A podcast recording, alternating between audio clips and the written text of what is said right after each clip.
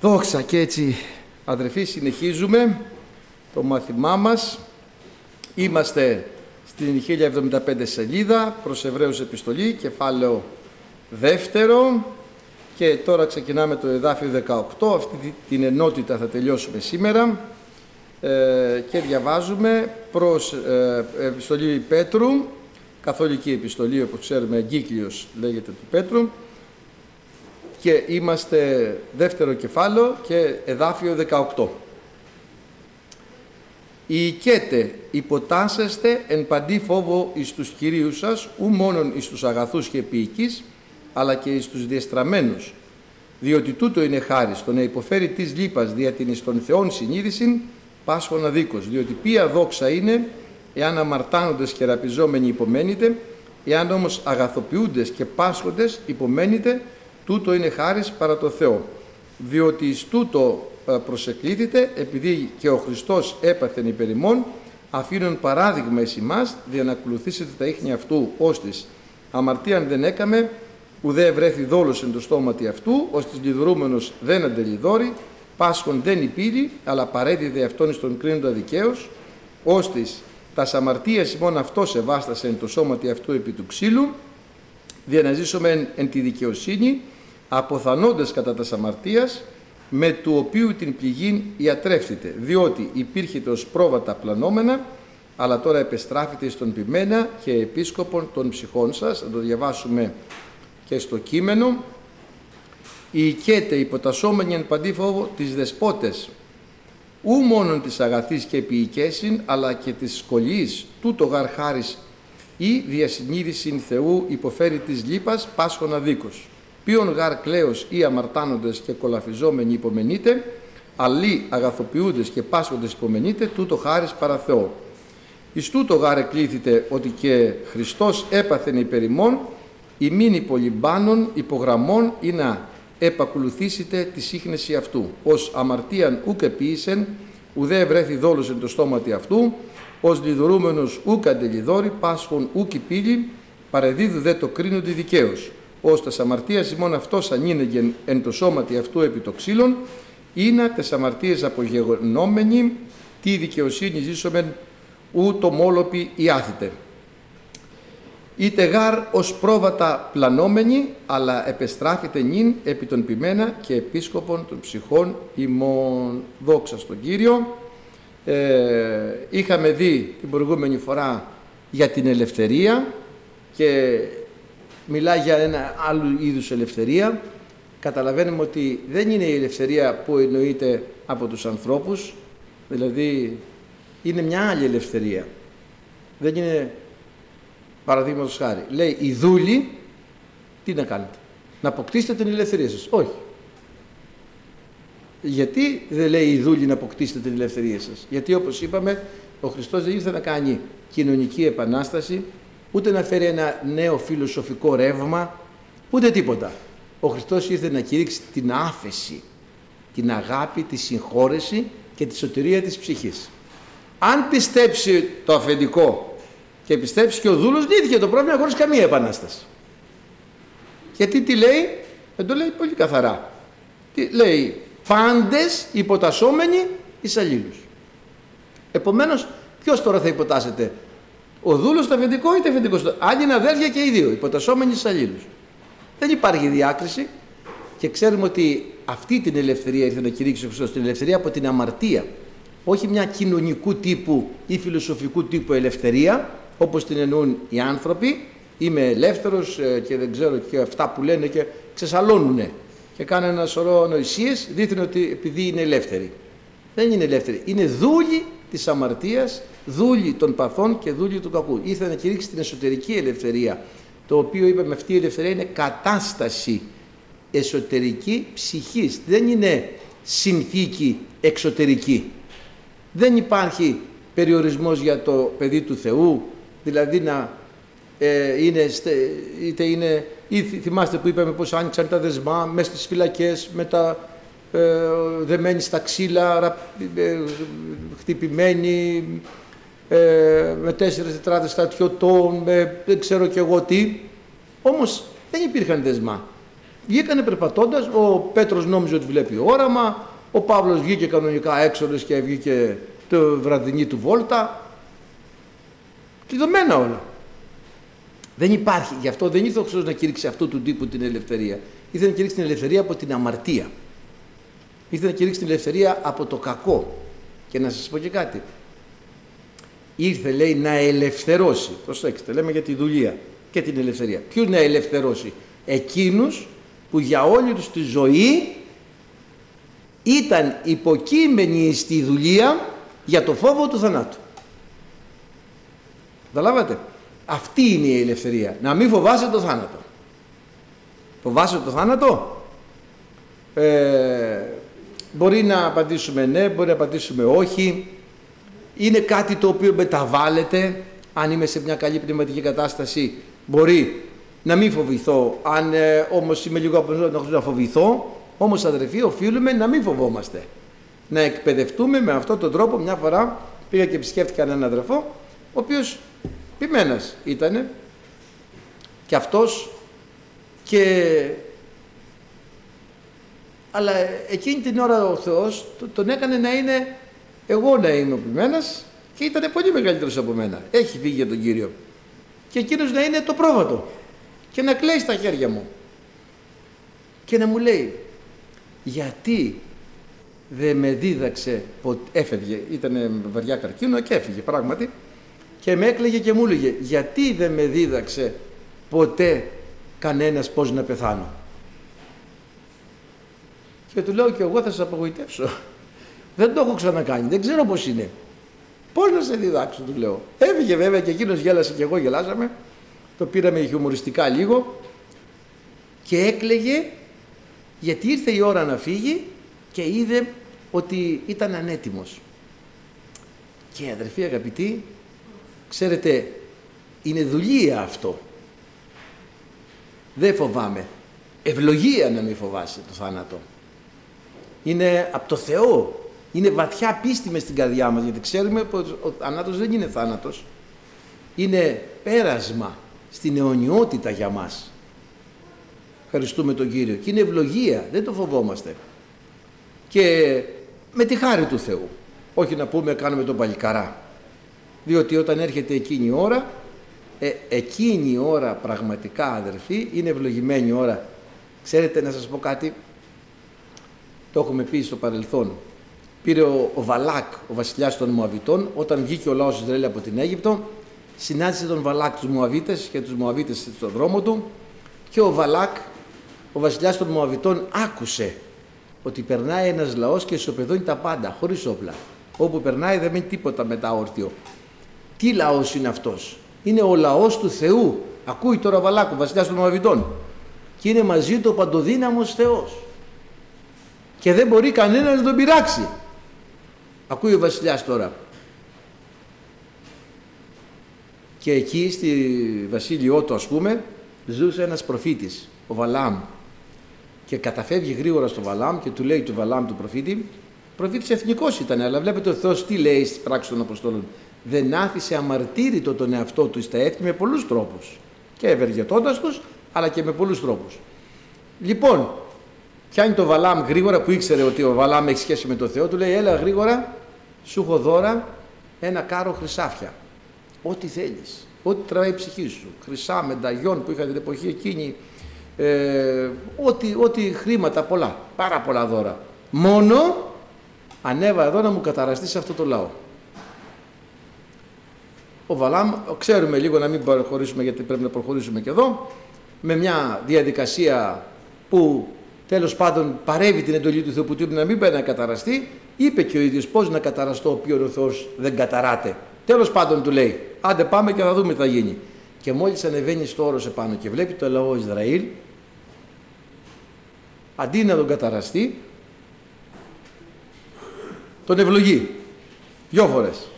Του δίνει ευλογία και μέσα σε όλη την ευλογία που του έδωσε, κράτησε κάτι για τον εαυτό του Βαλάμ. Και λέει, ήρθε να απέφνισκον κατά το θάνατο των δικαίων από όλα αυτά που είδε στο λαό Ισραήλ, από όλα αυτά που του φανέρωσε ο Θεός, τι ζήλεψε. το θάνατό τους. Γιατί στον θάνατο των δικαίων είναι μεγάλη ευλογία. Καταλάβατε; Αυτό είναι ελευθερία. Γι' αυτό ο Χριστός ήθελε να ελευθερώσει εκείνους που ήταν δούλοι. Αυτή είναι η ελευθερία η πραγματική. Δεν είναι η ελευθερία που οι άνθρωποι νομίζουν ότι είναι ελευθερία να κάνουν ό,τι θέλουν. Πρώτα πρώτα δεν μπορώ να κάνω ό,τι θέλω.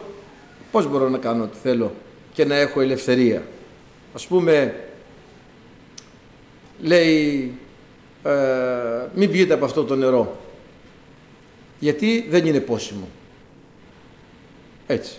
Μια απαγόρευση, ένας νόμος. Ποιος, θα, ποιος είναι αυτός που θα μου πει εγώ να μην πίνω, μου στερεί την ελευθερία; Εγώ κάνω ό,τι θέλω. Και πάει και πίνει από μη πόσιμο νερό. Και δηλητηριάζεται. Αυτό δεν είναι ελευθερία. Μα εσύ ποιος είσαι που θα μου πεις την εντολή; Η εντολή δεν περιορίζει την ελευθερία, αλλά τι κάνει; Περιφρουρεί την ελευθερία. Δηλαδή η εντολή τι κάνει; Σε κρατάει ελεύθερο. Από το θάνατο. Αυτό κάνει η εντολή. Δεν, όταν σου λέει μη, δεν είναι ότι σου περιορίζει την ελευθερία. Να μην το κάνεις αυτό γιατί θα πεθάνεις. Και ποιος είσαι που θα μου πεις μη; Ε, κάτω και να πεθάνεις. Δεν σου κάνω εγώ, αφού ποιος είσαι εσύ που θα μου πεις μη. Ο κύριος θα σου πει μη. Ο Κύριος είπε τα μη. Μην αμαρτάνετε λαέ μου, είπε ο Κύριος. Τι είπα να πει αυτό; Άμα αμαρτάνεις θα πεθάνεις. Ο ψώνι αμαρτίας θάνατος. Και εγώ άσαμε. Ε, τι να σου κάνω εγώ; Τα ψώνια της αμαρτίας είναι θάνατος. Και τι είπα να πει; Δηλαδή πας στο μπακάλικο, τι ψωνίζεις, πέντε κιλά θάνατο. Πήγαινε ψώνι σε θάνατο. Τι σου κάνω εγώ; Σου είπα μην αμαρτάνεις. Όχι ελεύθερος είμαι. Ε, πέθανε. Αφού ελεύθερος. Βλέπετε ότι η εντολή δεν είναι περιορισμός, αλλά περιφρούρηση της ελευθερίας. Και έτσι λοιπόν πολλοί μεταχειρίζονται την ελευθερία εις αφορμήν της αρκός, να κάνουν πράγματα που δεν πρέπει να κάνουν, δήθεν επειδή ότι είναι ελεύθεροι. Είχαμε πει, λοιπόν πάντα στιμήσατε, θυμάστε ποιοι, πάντα στιμήσατε, όλους να τους τιμάμε. Σε όποιον οφείλεται το φόβο, το φόβο, σε όποιον οφείλεται την τιμή, την τιμή. Είχαμε πει, την τιμή την οφείλουμε στους άρχοντες, το φόβο τον οφείλουμε στο Θεό. Φοβηθείτε εκείνον ο οποίος μπορεί και ψυχή και σώμα θυμάστε έτσι. Κάνουμε μια μικρή επανάληψη. Ε, τίμα τον πατέρα σου, σε όποιον οφείλεται τιμή. Τίμα τον πατέρα σου γιατί με τους γονείς σου πρέπει να τους τιμάς. Οπωσδήποτε. Τότε την εποχή εκείνη, τι λέγανε οι Φαρισαίοι, ε, παραβαίνετε την εντολή του Θεού, τους λέει ο Χριστός. Γιατί παραβαίνετε την εντολή του Θεού, για τις παραδόσεις σας. Και έλεγαν, κορμπά, κουρμπά που έχετε ακούσει κορβάν, δώρον είναι ότι ήθελες να ωφεληθεί εξ μου κορβάν, στα εβραϊκά σημαίνει θυσία, κορβάν. Τη θυσία του Αβραάμ την λένε κουρμπάν μπαϊράμ, άμα το έχετε ακούσει έτσι. Κουρμπάν μπαϊράμ, τα δύο μπαϊράμια που έχουν οι μουσουλμάνοι, το ένα είναι το κουρμπάν μπαϊράμ και το άλλο το σεκέρ μπαϊράμ. Το κουρμπάν μπαϊράμ είναι η θυσία του Αβραάμ, γιορτάζουν τη θυσία του Αβραάμ. Και λέγανε τώρα κορμπά. Δώρο είναι δηλαδή ότι είναι να ωφεληθείς, ξέ μου λέγανε στον πατέρα. Τι είναι να δώσεις στον πατέρα μου, γιατί την εποχή εκείνη δεν υπήρχαν συντάξεις, δεν υπήρχαν. Γι' αυτό λέει τίμα τον πατέρα σου και τη μητέρα σου. Δεν εννοεί απλά μόνο να τους υπακούς, να τους τιμάς από τα αγαθά σου. Είναι σύμφωνο με αυτό που λέει στις παρεμίε τίμα των κύριων από τον υπαρχόντων σου και από τον υπαρχόν πάντων των γεννημάτων σου. Πώς τιμάω τον κύριο από τον υπαρχόντων μου, προσφέροντας, έτσι. Το ίδιο τίμα τον πατέρα σου και τη μητέρα σου. Δεν είναι μόνο ότι τους σέβομαι, πρωτίστως είναι αυτό, αλλά είναι ότι προσφέρω και τα απαραίτητα για την επιβίωσή τους. Γέρασε, δεν βλέπει, κουτσάθηκε, δεν μπορεί να δουλέψει.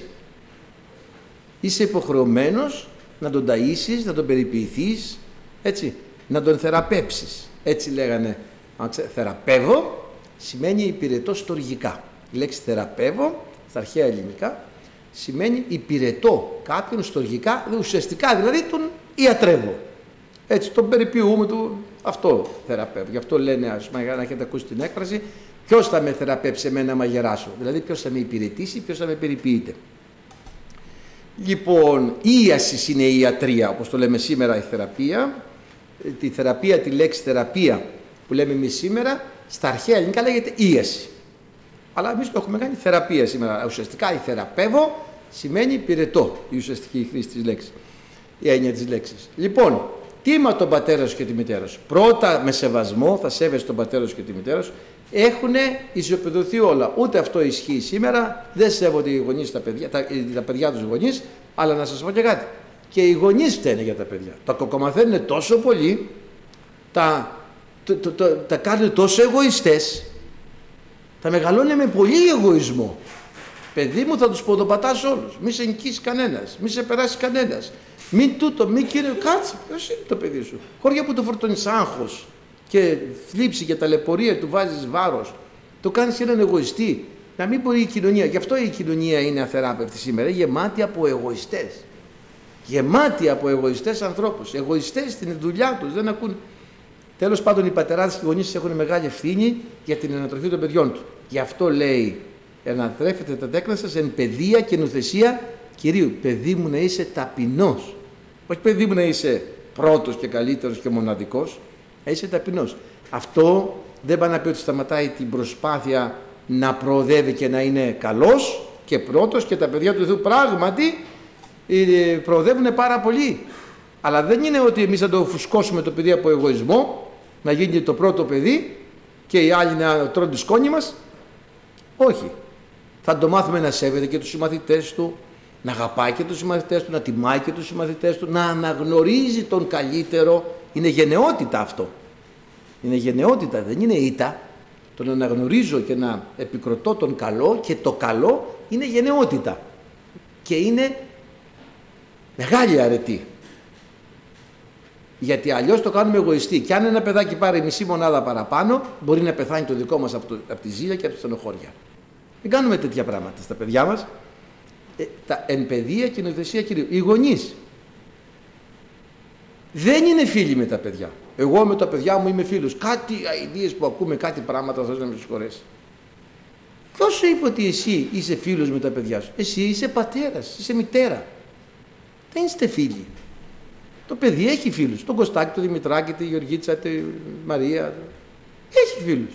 Εσύ θέλει ένα πατρικό πρότυπο. Θέλει ένα πρότυπο πατέρα το παιδί. Φίλο θα βρει δίπλα στο σχολείο, το συμμαθητή του και τα παιδιά τα άλλα τη ηλικία. Φιλική σχέση έχουμε. Πρωτίστως πατέρας. Τίμα λοιπόν τον πατέρα και εσύ με τη σειρά σου και τη μητέρα για να σου γίνει καλό. Γιατί λέει πάντα τιμήσατε, διαβάσαμε εδώ. Ε. Τίμα τον πατέρα και τη μητέρα με την υπακοή, με το σεβασμό, αλλά και στην ανάγκη. Τότε όπως είπαμε δεν υπήρχαν οι συντάξεις και οι πρόνοιες και αυτά τίποτα. Όποιος γέρναγε και αυτό, ξέρετε, ξέρουμε και από τον Κιάδας στο καλάθι και ε, αυτό κάνανε οι Σπαρτιάτες. Ε, σου λέει τώρα για βάρος τον έχω τον ταΐζω, ε, αγνοώντας ότι έρχεται η σειρά. Και ξέρετε πως λένε έναν μύθο πώς σταμάτησε αυτό. Πήγε ένας γιος λέει, δεν ξέρουμε αν υπήρχε και στα αλήθεια. Τέλος πάντων, τώρα μιας και το πιασε κουβέντα, πήγε ένας γιος στο καλάθι τον παππού, τον είχε βάλει από πάνω στον κρεμό και την ώρα που τον περίμενε, περίμενε του λέει. Ο παπάς, ο παππούς. Λέει τι να περιμένω λέει. Περνάει η ώρα, έχω και δουλειές. Λέει περίμενε να σου πω. Λέει τι να μου πεις. Λέει μη με ρίξεις με το καλάθι, να με κάνεις ανατροπή με το καλάθι. Λέει γιατί. Γιατί θα χρειαστεί και για σένα λέει μην αγοράζεις άλλο. Και έτσι γίνεται αδερφοί. Καταλάβατε και σταμάτησε λέει αυτό το πράγμα. Τέλος πάντων ίσως να είναι και μύθι. Αλλά δεν λέει ρίξ τον στον Γεάδα. Λέει τίμα.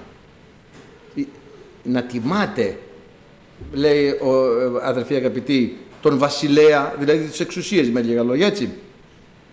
Μετά λέει ένα ωραίο εδάφιο στο Λεβιτικό, στο Ιώτα Θήτα, Λεβιτικό λέει «Ενώπιον της πολιάς θέλεις προσηκώνεστε και θέλεις τιμήσει το πρόσωπο του γέροντος και θέλεις φοβηθεί το Θεό σου. Εγώ είμαι ο Κύριος. Ενώπιον της πολιάς θέλεις προσηκώνεστε. Δηλαδή, τι σημαίνει αυτό, θυμάστε, έμπαινε ο καθηγητής στην τάξη, σηκωνόμαστε όρθια από σεβασμό. Έμπαινε ένας παππούς, ας πούμε, σηκωνόμαστε από σεβασμό. Τα είχαμε συνηθίσει εμείς οι παλιότερες γενιές αυτά. Ε, αυτό πιο πολύ φανέρωνε την τιμή που του δίνεις παρά την ουσιαστική ανάγκη. Γιατί πάντα δεν υπάρχει ουσιαστική ανάγκη. Και θέλω να σας πω και το πικρό ποτήρι αυτό που το ήπια και εγώ μια μέρα στο μετρό, πέρσι κιόλας η πρόπερση, ενώ ήμουν όρθιος, ένας νέος σηκώθηκε μου λέει καθίστε παρακαλώ.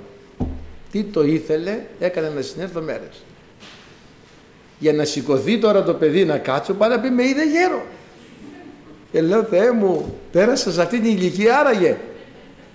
Ε, εντάξει, κοντεύουμε τα 60, σίγουρα ε, μεγαλώνουμε, αλλά βλέπετε δεν γίνεται πάντα. Μια φορά ταξίδευα με το γιο μου και ήταν ένας ηλικιωμένος. Όχι ταξιδεύαμε στο μετρό δηλαδή, το οποίο το μετρό δεν είχε μια ουσία. Σε 5 λεπτά, σε 8 λεπτά έφτασε στον προορισμό σου, με το μακρύτερο, αλλά θέλω να πω πώς πρέπει να τιμάμε, όχι ότι είναι κάτι ουσιαστικό τώρα στο μετρό. Και ήμουνα με το γιο μου και ήταν ένας έτσι πάλι ηλικιωμένος, ας πούμε, λίγο πιο μεγάλος, 75 και κάτι θα ήταν. Και λέω στο γιο μου, σήκω παιδί μου να καθίσει. Ε, αυτός ο κύριος κάθισε, αλλά πραγματικά δεν μου σχολίαζε τίποτα άλλο. Πρώτη φορά είδα, λέει, μπαμπά να λέει στο παιδί να σηκωθεί να κάτσει. Ενώ γρήγορα τραβάνε τα παιδιά τους να κάτσουν τα παιδιά πρώτα και μετά αυτοί, ας πούμε. Τέλος πάντων, αδερφοί, έχουν αλλοιωθεί οι αξίες σήμερα πραγματικά και δεν, μάλιστα ο κύριος έχει ένα παράπονο, δεν θυμάμαι στο ποιο προφήτη το λέει τώρα, λέει ότι ε, εγώ, λέει σε έναν εχθρικό λαό, σας χρησιμοποίησα για να κρίνω το λαό μου. Ήρθατε, κυριαρχήσατε γιατί εγώ το επέτρεψα σε εσάς. Όμως ήρθε η ώρα να κρίνω και εσάς, διότι πρόσωπο γέροντος δεν σεβαστήκατε. Και, και του κακοφάνηκε του Κυρίου. Επειδή ναι μεν εγώ σας χρησιμοποίησα για να κρίνω το λαό μου, αλλά εσείς δεν σεβαστήκατε ούτε το πρόσωπο του γέροντος. Είναι πολύ σημαντικό λοιπόν να μάθουμε τον σεβασμό, την τιμή, σε, σε όποιον οφείλεται την τιμή, την τιμή. Λοιπόν, λέει Ρωμαίος Β10, γίνεστε προς αλλήλους φιλόστοργοι δια της Φιλαδελφίας προλαμβάνοντες να τιμάτε αλλήλους. Προλαμβάνοντες να τιμάτε αλλήλους. Έτσι, με κάθε τρόπο να δίνουμε τιμή ο ένας στον άλλον. Φιλόστοργοι, έτσι, προλαμβάνοντας να τιμάτε αλλήλους. Και έτσι αδελφοί αγαπητοί, μάλιστα τώρα επειδή είμαστε εδώ, αδελφοί, και είμαστε στους οικέτες που λέμε εδώ, οι οικέτες θα δούμε τώρα, λέει όσοι είναι υποζυγών δουλείας, ας νομίζουν τους κυρίους αυτών αξίους πάσης τιμής, για να μην βλασιμείτε το όνομα του Θεού και η διδασκαλία. Να είναι πολύ προσεκτικοί δηλαδή στα αφεντικά τους, για να μην βλαστημείτε το όνομα του Θεού.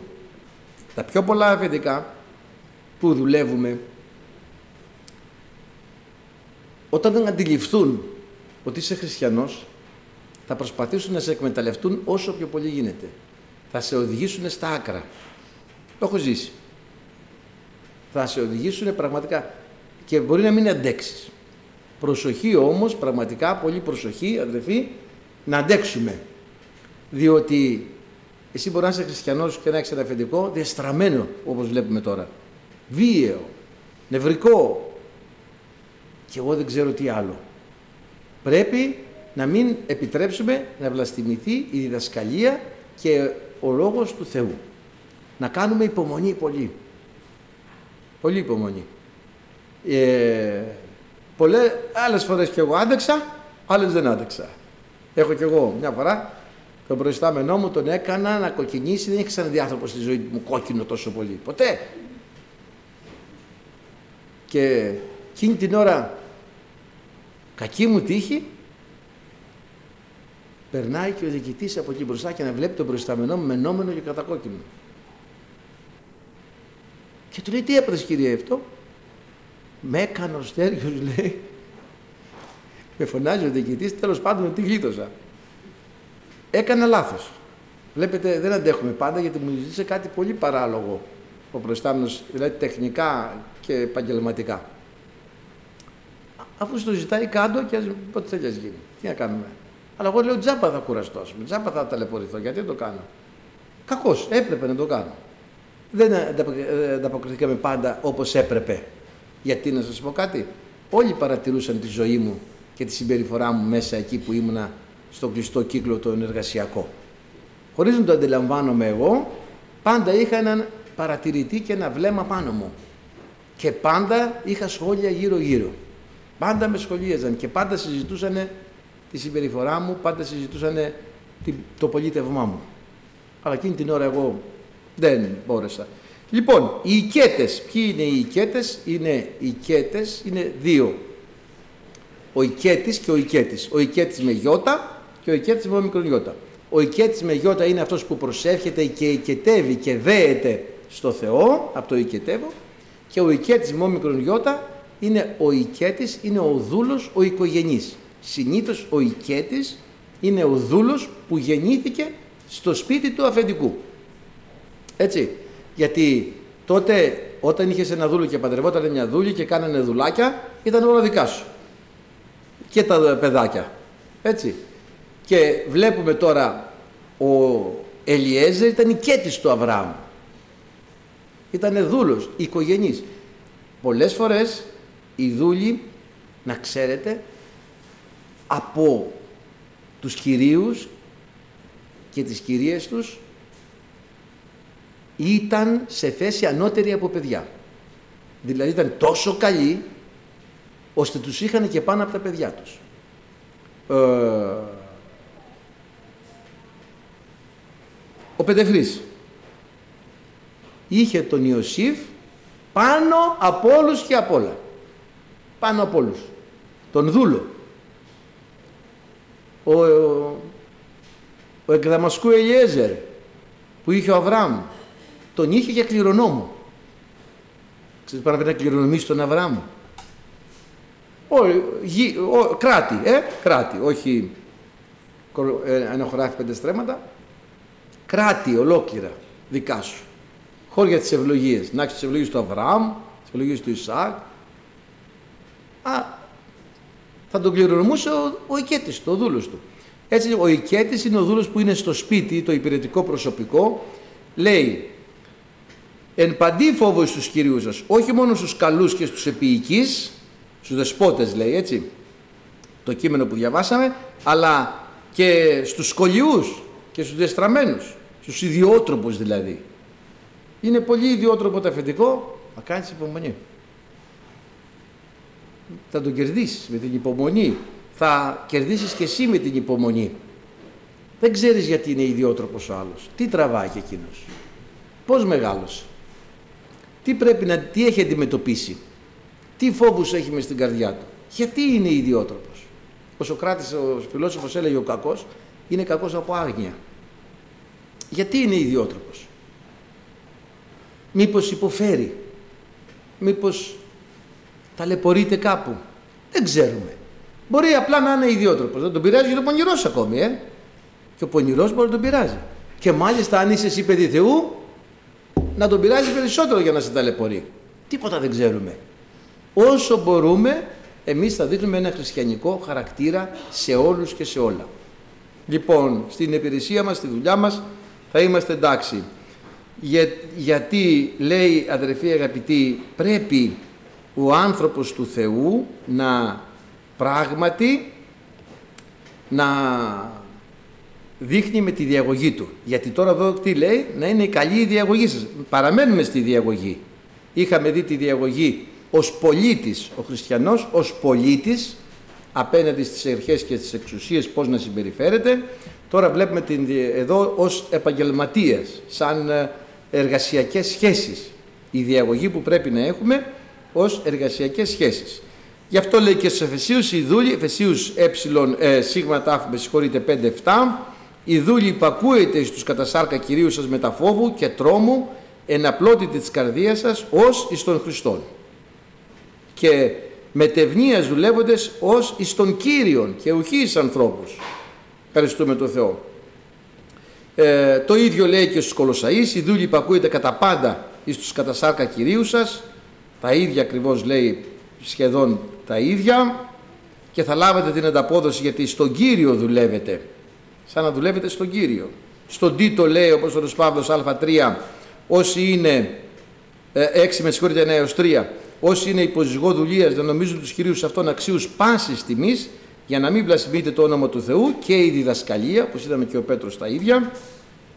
Υπενθύμιζε στους δούλους να υποτάσσονται στους αυτούν δεσπότες, το λέει πάρα πολύ καθαρά, ευχαριστούμε τον Κύριο και πράγματι αδερφοί αγαπητοί χρειάζεται όλοι υποτασσόμενοι εις αλλήλους. Έτσι λοιπόν, αν είσαι αφεντικό, θα κοιτάξεις να είσαι καλά, καλός χριστιανός με τους υπαλλήλους σου.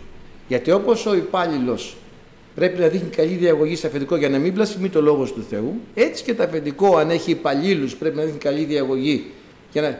Λοιπόν, Αν το πω τώρα από εδώ δεν πειράζει. Ένας αδερφός πώς πήρε αύξηση. Και μια μέρα στο σταθμό μου έδωσε ο κύριος για τις εργασιακές σχέσεις να μιλήσω στο ραδιόφωνο και άρχισα να μιλάω. Οι εργοδότες να πληρώνετε καλά τους υπαλλήλους σας. Δηλαδή, δεν πληρώνουν τους υπαλλήλους και κάνουν μέγαρα. Δεν έχω, δεν έχω, δεν έχω, δεν έχω. Δύο-τρία εξοχικά, δύο-τρία αυτοκίνητα, τζιπ, ε, βάρκα. Τι δεν έχεις, δεν έχεις, δεν έχεις και έχεις βάρκες και. Και, τα, και τα, τους υπαλλήλους αφήνεις ας πούμε με 3,60 όσο λέει ο νόμος. Και λέω συγγνώμη, με συγχωρείτε πάρα πολύ. Ο νόμος λέει το βασικό. Δεν σου λέει υποχρεωτικά το βασικό. Και δυο και τρεις βασικούς να δώσει δεν λέει όχι ο νόμος. Σου λέει όχι κάτω από εδώ. Δώσε κάτι παραπάνω, λέω τσιγκούνιδες. Και αδερφοί αγαπητοί, έτσι το έλεγα στο σταθμό μια μέρα. Και μετά από δύο-τρει μήνες βρήκα έναν αδερφό και μου λέει αδερφέ, σε ευχαριστώ πάρα πολύ και να σε ευλογήσει. Μου έδωσε αύξηση. Λέω εγώ δεν έχω ούτε για μένα αύξηση. Δεν, έχω προσωπική διαφορά μεγάλη, δεν θα πάρω ποτέ στη ζωή μου, λέω. Λέει, όχι, μου έδωσε αύξηση. Λέω πώς σου έδωσε αύξηση. Λέει, δουλεύω σε μια εταιρεία και Είχα ζητήσει από το αφεντικό αύξηση, δεν μου έδινε με τίποτα. Αλλά του είχα ζητήσει, αν με επιτρέπει, να ακούω το ραδιόφωνο στο γραφείο του. Που λέει να ακούς.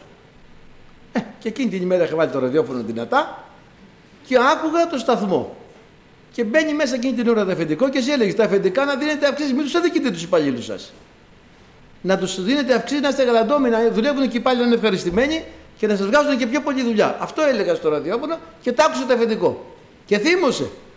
Και του λέει, εκεί μέσα που πας, τέτοια σας λένε. Και κλείνει την πόρτα με δύναμη. Από τον άλλο μήνα ένα εκατοστάρικο αύξηση. Και πήρε έτσι με αυτόν τον τρόπο αύξηση. Δόξα τω Θεώ. Λοιπόν, και ό,τι και να είναι αδερφοί, είτε είμαι υπάλληλος, είτε είμαι εργοδότης, είτε συνάδελφος, είτε ό,τι και να είναι, θα πρέπει να έχω χριστιανικό χαρακτήρα για να μην βλασφημείτε ο Λόγος του Θεού και η διδασκαλία. Γιατί στη γωνία περιμένουμε με τον τουφέκι να σφάλουμε για να μπορέσουν να μας κατηγορήσουν και να κατηγορήσουν και τον Χριστό και τη διδασκαλία. Με τον τουφέκι μας περιμένουν στη γωνία. Το ξέρουμε ότι μας εκμεταλλεύονται. Ξέρουμε.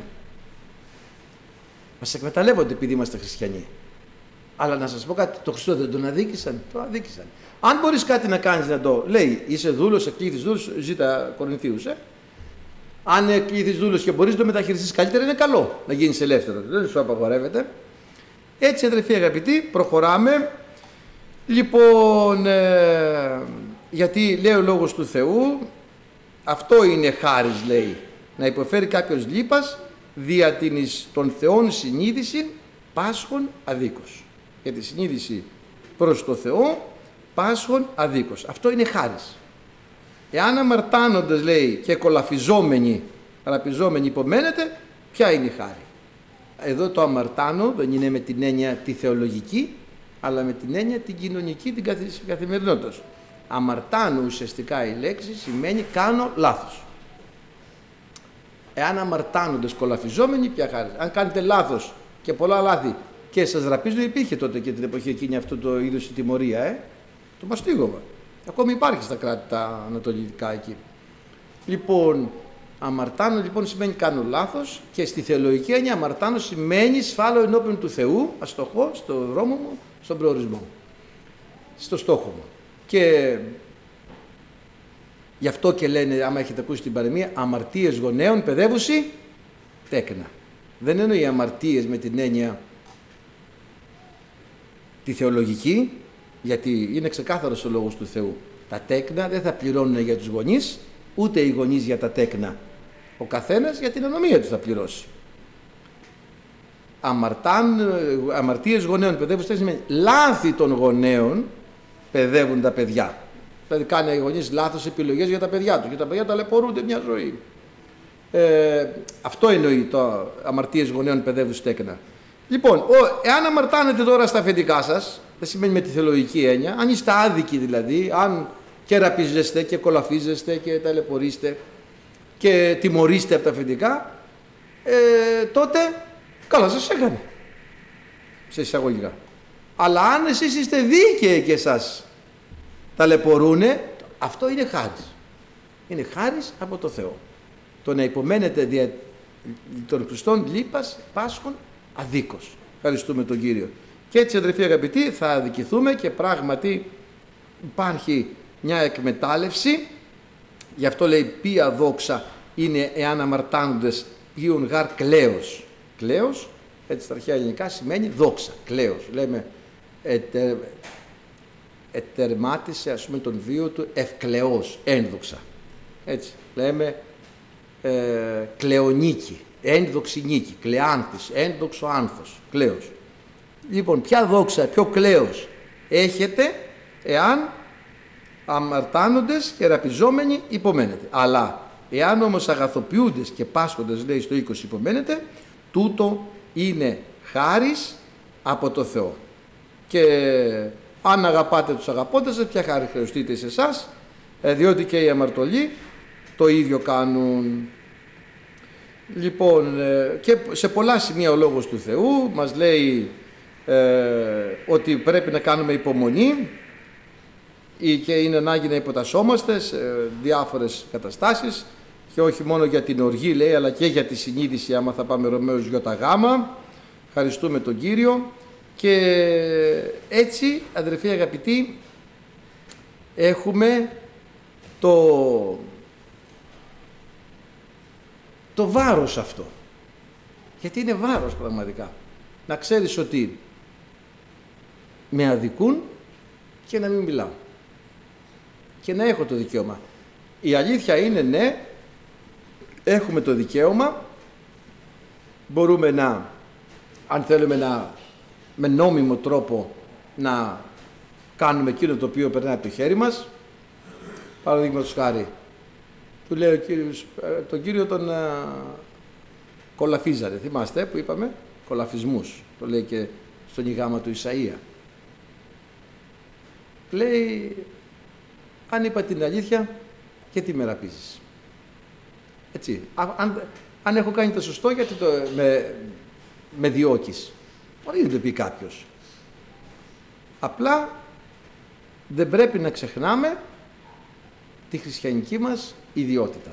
Γιατί όπως είπαμε, η ζωή μας, το κήρυγμα της ζωής μας, της συμπεριφοράς μας, της διαγωγής μας, γιατί περί διαγωγής μιλάμε πάντα, το κήρυγμα με τη διαγωγή μας είναι μεγαλύτερο από όλα τα κηρύγματα. Τι να τα κάνουν τα λόγια, πολύ καλά λες τα λόγια, αλλά δεν βλέπω καρπό. Δεν βλέπω ε, κάτι που να... Και πάμε στο ε, 20, το οποίο λέει, ε, ποιο, το είδαμε το 20 ναι, και πάμε στο 21, και αυτό είναι πολύ ωραίο αδερφοί αγαπητοί, γιατί σε αυτό προσεκλήθητε, επειδή και ο Χριστός έπαθεν υπερημών, αφήνουν παράδειγμα εις ημάς, για να ακολουθήσετε τα ίχνη εκείνου. Ο Χριστός έπαθε υπερημών, υπολυμπάνων, υπογραμμών λέει. Ξέρετε τι σημαίνει α, υπολυμπάνων υπογραμμών. Λέμε τύπος και υπογραμμός. Τι είναι ο υπογραμμός και ο τύπος; Όταν την εποχή εκείνη έγραφαν πάνω σε πλάκες είτε πυλού που ήταν λίγο μαλακός, σε πλάκες πυλού συνήθως έγραφαν, είτε σε μολύβδινες, αλλά σε πλάκες πυλού γιατί έγραφαν και έσβηναν, έγραφαν και έσβηναν. Και έγραφε ο δάσκαλος πολύ ωραία καλλιγραφικά γράμματα, είτε μια φράση είτε γράμματα για να μάθει το παιδί και τραβούσε από κάτω μια ευθεία γραμμή, υπογραμμισμένο δηλαδή, από πάνω ο τύπος του γραμμ α, β, γ, δ και από κάτω η γραμμή. Από κάτω από τη γραμμή έπρεπε να γράψει ακριβώς τα ίδια ο εκπαιδευόμενος, ο μαθητής. Αυτό είναι τύπος και υπογραμμός. Άρα λοιπόν υπογραμμών λέει το κείμενο εδώ, υπολυμπάνων υπογραμμών. Μας άφησε δηλαδή τύπο.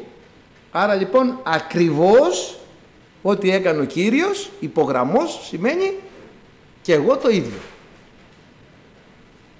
Μπορούμε; Το καταδύναμη. Αγωνιζόμαστε και προσπαθούμε και μαθητεύουμε. Αυτό είναι μαθητής. Τον τύπο τον έκανε ο Κύριος, τράβηξε τη γραμμή υπογραμμός και εμείς από κάτω άλλος καλύτερα γράμματα, άλλος χειρότερα. Μερικοί κάνουν καλλιγραφικά γράμματα, μερικοί Οι γιατροί συνήθως δεν τα διαβάζει, μόνο ο φαρμακοποιός έχει εκπαιδευτεί να τα διαβάζει. Τέλος πάντων όμως, αδερφοί, μας άφησε ακριβώς αυτό σημαίνει αφήνουν παράδειγμα υπολυμπάνων υπογραμμών που λέει το κείμενο είναι πολύ πιο ωραίο για να ακολουθήσουμε κι εμείς επάνω τη σύχνεση, τη σύχνεση αυτού μας λέει ο Λόγος του Θεού. Και έτσι πραγματικά αδερφοί αγαπητοί μας λέει για τον Κύριο, ο οποίος Κύριος τι έκανε, λιδωρούμενος δεν αντελιδόρει, πάσχων δεν υπήλει, παρέδιδε τον εαυτό του στον κρίνοντα δικαίως. Δηλαδή πρέπει και εμείς δηλαδή να οδηγηθούμε στη σταύρωση ουσιαστικά να βιώνουμε την σταύρωσή μας. Γι' αυτό λέει όποιος θέλει να με ακολουθήσει θα σηκώνει το σταυρό του κάθε μέρα και θα με ακολουθεί. Θα πεθάνει. Για, θα είναι σαν πεθαμένος, σαν σταυρωμένος. Όσοι είναι του Χριστού εσταύρωσαν τη σάρκα ομού με τα πάθη και τις επιθυμίες. Γιατί; Άμα πας σε έναν άνθρωπο ζωντανό και του ρίξεις μια σφαλιάρα απότομα και ξαφνικά και τον πιάσεις τα ξαφνικά και χριστιανός να είναι θα σου γυρίσει άλλη μία.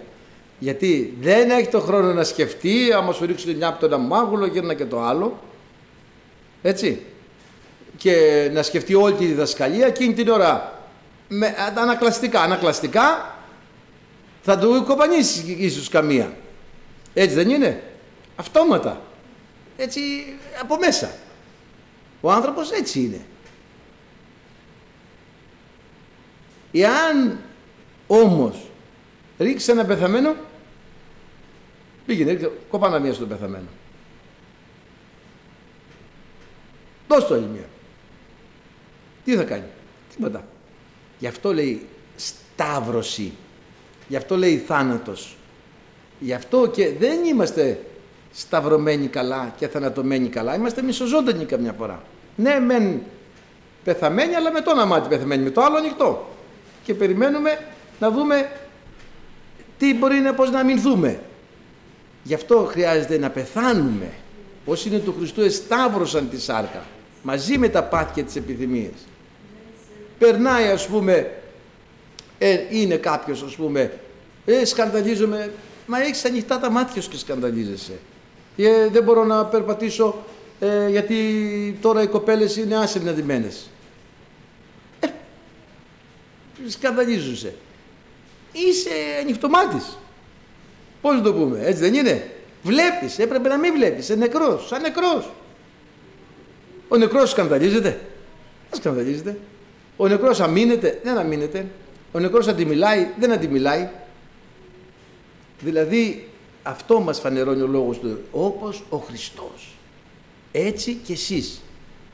Λιδωρούμενος δεν αντελιδόρει. Πάσχων δεν είπε. Παρέδε τον εαυτό του. Ω αρνίων έμπροσεν του κύροντος αυτού άφωνον. Ούτως δεν ίνιξε το στόμα αυτού.